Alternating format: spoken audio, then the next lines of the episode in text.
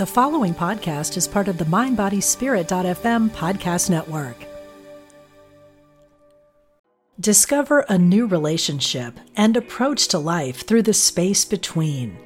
Join spiritual teacher Brittany Mondito for a moment of silence, a weekend workshop May 24th to 26th at Omega Institute's beautiful campus in Rhinebeck, New York.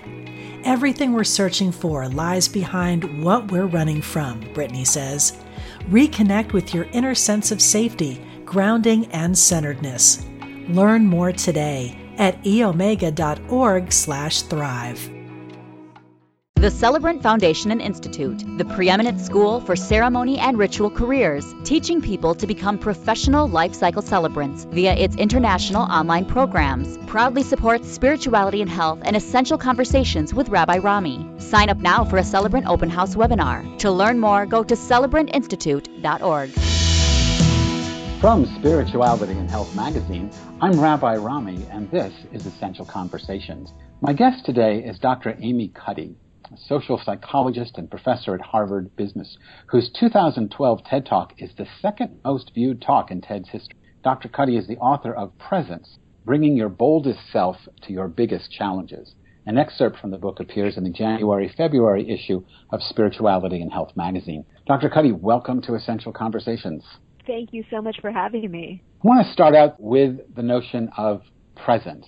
I mean, it's a word that comes with a lot of history and maybe even baggage, and you make a point of defining it a certain way. So I just want our listeners to know that when we're talking about presence in this conversation, we're not talking about the 17th century teachings of Brother Lawrence practicing the presence of God or Ram Dass's Be Here Now or even Thich Nhat Hanh's practice of returning to the present moment. We're talking about something different from that. So can, you help us understand what you mean by presence? Yeah, so so let me just just a little bit of background quickly. I don't see my definition as being in, in, in conflict with those, but I wanted to take a slice of it and make it more accessible because I think what I run into when I talk to people about these ideas is that a lot of people find it daunting and inaccessible. They think that, that this is an idea that isn't for them because maybe they're too busy in their lives or they don't have the resources, which I find kind of confusing until I really dug in and, and got the sense that the way a lot of people see presence is that as this kind of grand notion and it's something that you you work for your entire life and you may never get it and it's for monks right i mean that, that's sort of how people a lot of people see see presence and you know i thought that was kind of kind of sad because that meant they they weren't striving for it in their daily lives in kind of more mundane ways, right? So so the way that I define it is um, it's the state of being attuned to and able to comfortably express your true thoughts and feelings and values and potential. So it's not permanent or transcendent. It comes and goes. It's a moment to moment phenomenon. Uh, it emerges when we feel personally powerful. Do you think that what you've done with the concept of presence rather than coming up with a new word. I mean, you're sort of, uh, in a sense, cutting to the heart of, of what presence is as you understand it. Do you think that's a uniquely modern phenomenon? I mean, you're a social psychologist, you're bringing science to bear on what would be, well, like you said, sort of a daunting monkish tradition. Do you see this as uniquely contemporary, uniquely modern? I don't know that other people in an experimental science have done quite this with it. But at the same time, you know, I, I do think that there are practitioners who look at it this way, even if they may not explicitly define it this way. Mm. Uh, so I don't. I, I, it's hard for me to speak to the novelty of it. Um, I, I I think that it is, and it seems to be to a lot of the people who I speak with. Uh, it seems to be something, you know, a way of thinking of it that they hadn't really thought of thought of yeah. before. I mean, what what I was thinking of is is that you know a lot of times we talk about the conflict between religion or spirituality and science, but in your work, it seems to me that there is no conflict. That you're simply bringing out uh, a psychological dynamic, or more than that, actually. We'll get into it, but you're bringing out a part of that tradition that, uh, and articulating it in a certain way that allows us to practice presence uh, without having to wade through uh, the work of a Carmelite monk from the 1600s that's what I wanted to be able to do. And again, I, I mean no disrespect to that work. Uh, I just want I don't want people to feel that they have to do that in order to, to achieve this. And what I what I what I found, I, mean, I got there by noticing how much it serves people to be present, right? So, so I thought, wow, it would really be sad if we all missed out on this because we thought it wasn't accessible to us that we didn't have the time or resources to get there. When you see how much it changes people's lives just to be able to be present in stressful moments, you know, to, to know that they have the power to do that, it's really quite moving. And I think that you can break it down to pretty simple psychological constructs and make it much more accessible to people. So let's go into the psychology of it because I find some of it really challenging. So you just said a moment ago that presence, you're linking presence with you know, the feeling of being personally powerful and you say it that it allows us to be, I'm quoting from you, that it allows us to be acutely attuned to our most sincere selves. Mm-hmm. And I'm wondering what you have in mind when you use the word sincere self. Later on, you talk about authentic self. You know, when I'm reading, I'm thinking, do you mean that there's a separate authentic self, separate from the inauthentic self that I am right now, that I can plug into, or you know? I, mean, I, I do. I, you know, as a psychologist, um, a social psychologist, you know, I, I very much believe that we have, we do have multiple selves, um, and that, that that's not pathological, right? That, that everyone is, you know, we're different with, um, our parents compared to how we might be with our boss or our children. We bring different pieces of ourselves to those different situations. And that's okay. I think that's that you know, we can't be exactly the same all the time because we're we're adapting to meet other people's needs and to fit with them. What I really mean is the self that feels right and real to you. And I came to this because I kept hearing from people talking about challenging situations. And the funny thing is that they would frame it first as I wanted to get this outcome. Like I wanted to get this job or I wanted to pitch this deal or, you know, I wanted to, uh, change someone's opinion of me in some way. But in the end, what they talk about is not the outcome. They feel unsatisfied when they feel they didn't represent themselves accurately. That's what they talk about. It's not I didn't get the role in the in the movie. I didn't feel like I showed them who I really am. Right? So and, and I think that's really interesting. It's about being seen. And we know how fundamental that is. That's just such an important need from the you know, from the moment that we're born to be seen uh, and to, to be understood. And so that is the authentic self. That's the sincere self. It's the self that you feel best represents you and your values. It's the one that you feel needs to be seen in these situations. So it's it's a lot of pieces. It it, it isn't just um, personality, but it is also it can be in some cases knowledge. Like some people will feel really badly after taking a test because they had the knowledge but they weren't able to access it. That's part of your authentic self. It's that knowledge is part of your authentic self. Or maybe it's a skill. You know, maybe you can sing but you get really nervous and you don't sing well. That singing well is part of your authentic self. They're the parts of your identity that feel core to who you are, that uh, help you do well and do good. So partly what you're saying that, that the self, you know, my, I have multiple selves. They are situational. They, they're, like you said, I'm different with my parents than I am with my spouse or my kids or friends. And yet, even though the self arises in some way from the situation,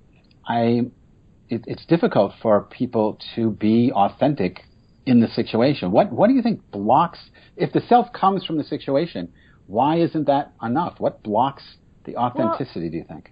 I wouldn't quite say the self comes from the situation. I think the self comes from uh, from within, but different pieces of the self become activated in different situations. So I think that that it, it's it's it is it is not it's not external to us it's internal to us but different situations make different pieces of the self relevant um, or salient or, or necessary but is is there something that that you could point to that this is what blocks it and this is how we yeah, can do it? well, the key thing that I think blocks uh, the authentic self is our fear of judgment and our fear of being kicked out of the clan. You know, that is what blocks it.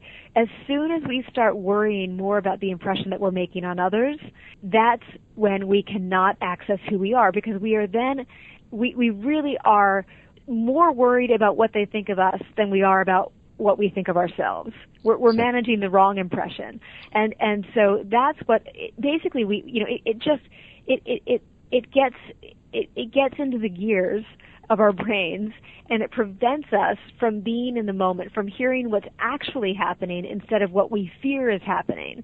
You know, as soon as we start worrying that this person doesn't like me or they're judging me negatively or they don't think I'm smart enough, which happens all the time in these stressful moments, we're, we're just completely unable to bring that real self forth. Do you think that's a learned phenomenon from childhood? It's on a continuum, so I certainly think it's worse for some people than others, and that part probably is learned. But no, I would say it's part of our hard wiring to be concerned about what others think of us because we because we are we, we're so afraid of being socially excluded. You know, being included is adaptive, and so I think that the the the the kernel, the basics of it are hardwired. But I I think that the yeah, I guess I would say the fear, the ang- the intense anxiety that we feel, that probably is learned. Um, you know, through uh, many many different experiences. So I mean, this is interesting. So so part of this is you know from like an evolutionary psychology point of view that it, like you said it's adaptive that wanting to fit into the group is uh, helps with your survival and so you, you really want to tamp down the authentic self if you fear uh, that the authentic self might get you excluded from the group. Do you get the sense sometime uh, from talking to people, from the people you've you've interviewed for the work that you do, that what was evolutionarily val- valuable in the past is no longer valuable in the present? Discover a new relationship and approach to life through the space between. Join spiritual teacher Brittany Mondito for a moment of silence, a weekend workshop May 24th to 26th at Omega Institute's beautiful campus in Rhinebeck, New York. Everything we're searching for lies behind what we're running from, Brittany says. Reconnect with your inner sense of safety, grounding, and centeredness. Learn more today at eomega.org/thrive. I think that the, the, the extent of our anxiety about being negatively judged is not adaptive, and I, like I, I think that we've I think that we, it's it's based in um, uh, sort of much more primitive fears of being uh, you know being totally excluded and not having access to to to to, to food you know yeah. Um, or being chased by a predator, you know, things that, that we're really unlikely to face today, most of us. And, and, and, and of course, that's not true in all situations. Some people do face extreme, uh, extreme fears and hardships like that. But most of us on a day-to-day basis are not, you know, going to be chased by a saber-toothed tiger or completely kicked out of the, the the clan. Um, but we're still, I, I think it's coming from that place, and I think Yeah. that to some extent we haven't evolved beyond that. And so our nervous system responds in a way that that is really a, a, a huge overreaction. And when we go into that fight or flight mode, you know, we're just not functioning well at all. And and and, and that's you know the fight or flight mode definitely is is squashing the authentic self. Yeah. So I mean, while you were talking, I was thinking of uh, Dr. Herbert Benson and his relaxation response, saying that you know we evolutionarily we're trained to fight or flight, uh, for fight or flight, but in most of the situations we find ourselves, we can't do either one. So we simply stand there being stressed out completely, Right. out of touch, as you would say, with your authentic self, and, and incapable of really acting authentically in the situation you find ourselves. So he he suggests obviously meditation. That's that's his his thing. You also have a way of dealing with this. Um, of the sort of the trap now of, of I can't I can't run away I can't fight how do I access my, my authentic self in, in a given situation and, and I, by the way, I love his work, and, and I think the relaxation response uh, work, it, it, although it's incredibly well tested in the lab, it, it's it's strange to me how little airtime it gets in kind of mainstream psychology because it's I just just a kind of sh- a shout out to that work. I think it's incredibly important, and uh, and and he also talks about you know how how breathing can affect the nervous system and and and that fight or flight response. And I think it that's where the real connection to the stuff that I've been doing is because I, I look at posture and how we carry our bodies. Uh, and I focus on these expansive, open postures that are associated with power and assertiveness, but they also are postures that allow us to breathe deeply in ways that, that, that, that basically activate that relaxation response. So I actually think that's a piece of the puzzle that, that I have not studied myself in the lab, but I think that that work is, is clearly related to what, what I've been doing. Let's talk about the, about the postures and the, the impact it has on the, on brain chemistry. Now, mm-hmm. I hadn't, I hadn't thought about it until just now in, in terms of, of breathing. Uh, but uh, and you'll, you'll give me the details here, but it, the, the postures you're talking about, and you can explain them to us, actually changes your, your brain chemistry. It ups the, the testosterone and uh, cortisol levels. Yeah, it, it decreases cortisol. So, decreases, so that's right. one, of, one of the. I mean, it, you really think of it as this continuum from expansion to being so closed that you're trying to make yourself invisible. I talk about power posing, and, and people get really hung up on sort of the specific poses, but I really think a better way to think about it, and and a, a way that we can sort of carry with us throughout the day, is that when you are expanding, stretching out your limbs, you know, opening your chest, pulling your shoulders back, um, straightening your back. All of those things are associated with what we do when we feel proud and powerful. So if you think about what you do when you cross the finish line uh, and you've won a race, you immediately throw your arms up in the air, and that's true across dozens of cultures. Uh, it's true even for con- congenitally blind people who've never seen anyone do this. That's what they do when they win. So when we feel proud and powerful, we expand our bodies. Now, the other thing that happens when we feel proud and powerful is that our circulating levels of testosterone rise and our circulating levels of cortisol drop. And and uh, one way to think of that is that testosterone is associated with assertiveness, and this is true for w- women and men. Cortisol is associated with stress. So when we feel proud and powerful, we feel that the, our hormones match that by by helping us to feel more assertive and more calm. So it, it's optimizing our brain to deal well in very stressful situations. And that's what we have found in our research is that by having people adopt uh, these expansive postures for just a couple of minutes, we see a significant increase in testosterone and a significant decrease in cortisol. And that's a finding that's been shown in yoga studies as well, which we actually didn't discover until after we did this work. But uh, the, the cobra pose, for example, which is a very expansive, powerful posture, uh, having people adopt that pose for just two to three minutes increases testosterone and decreases cortisol. Now, when you adopt uh, more closed, tense postures, not comforting postures, but but closed postures that are tense, you see the opposite thing happen. Testosterone drops and cortisol rises. So basically, we're becoming less confident and more stress reactive. So, give us an example of a pose that would uh, lower the cortisol and increase the testosterone. You know, obviously, we're on the radio, so you're going to have to describe it to us. Well, I mean, I, I love, I mean, the, the easiest one really is the victory pose, which is arms up, you know, sort of in a V shape and your feet are apart, you're standing, your chest is out, and you are lifting your chin and smiling. That's the victory pose.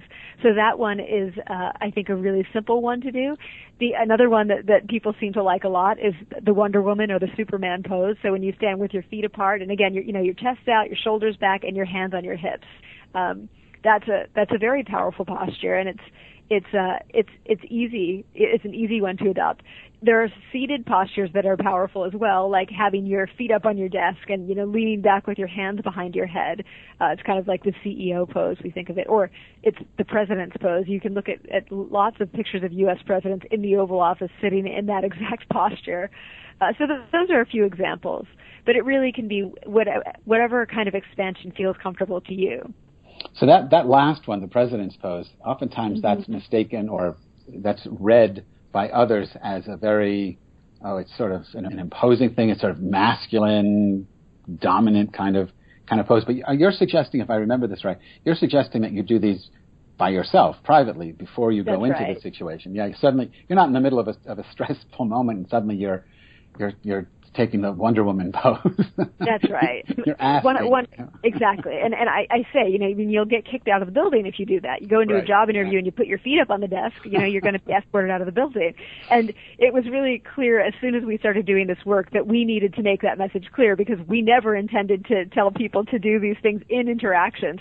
We intended to tell them to do these before in private. So when you're going into one of these big challenges, um, the, you know, a difficult conversation, you know, getting the feedback at work, having an argument with a, a loved one, you know, whatever it is, um, do this before you walk into that situation. So privacy, if it's a bathroom stall or an elevator or a stairwell or your office or your own home or even or your car. You know, you could find right, right, right. Oh, that's so perfect. But how could I not have thought about that before? totally. Exactly. Change into your costume as well. But but but actually you're wearing your costume all the time. That's the, that's i have to take this a little bit further because that's the thing i think people forget. You know the the, the like i love the, the the superman you know always has his costume on under his regular clothes. We always we're carrying around that power all the time. It's ours for the taking right? So it's personal power is not about power over other people. It's about power over ourselves. It's, about power to do things, to control our access to, to our authentic selves. And so we just have to find ways to um, to get in touch with that. And and yeah, so the big poses you do in private, but when you're in an interaction, you know, you want your body you know, it's it's about intimacy, not intimidation. You know, in that situation, you want to use open, confident posture, but posture that's also warm and engaging and tells people, I'm interested in what you have to say, right? So you can't use these big, I don't want people to out alpha each other. That's no good for anybody. Um, it shuts down the other person. In fact, when we, when we're faced with body language like that in an interaction, we do the opposite. We tend to shut down and get more closed. So you really don't, I, I, I you know, I want people to be, feeling powerful in a way that empowers others, not in a way that shuts other people down. It's not well, zero sum power. Perfect. As we move into the new year, this is a great gift to give yourself uh, to to be able to access your boldest self and to bring it to your biggest challenges. So, Amy Cuddy, thank you very much. Thank you for the great questions. So well, nice. You're welcome. My guest today was Amy Cuddy. She's the author of Presence, Bringing Your Boldest Self to Your Biggest Challenges. An excerpt from the book appears in the January-February issue of Spirituality and Health magazine. You can learn more about Amy's work at amycuddy.com. Support for this show comes from the Celebrant Foundation and Institute, an international online professional training program for life cycle celebrants. Sign up now for a Celebrant Open House webinar. To learn more, go to celebrantinstitute.org. Essential Conversations with Rabbi Rami is a project of Spirituality and Health magazine. Visit spiritualityhealth.com, and subscribe to the magazine in either print or digital formats. Essential Conversations is produced by Kareem Johnston, and our program coordinator is Alma Tassi. I'm Rabbi Rami. Thanks for listening.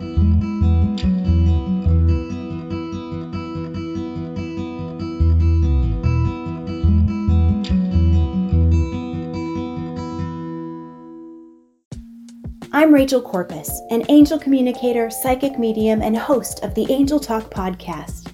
This show is meant to help you remember who you are a limitless being with shoes and socks on.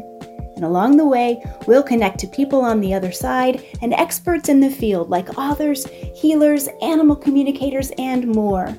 Listen to all my shows at Mind Body Spirit FM or wherever you get your podcasts.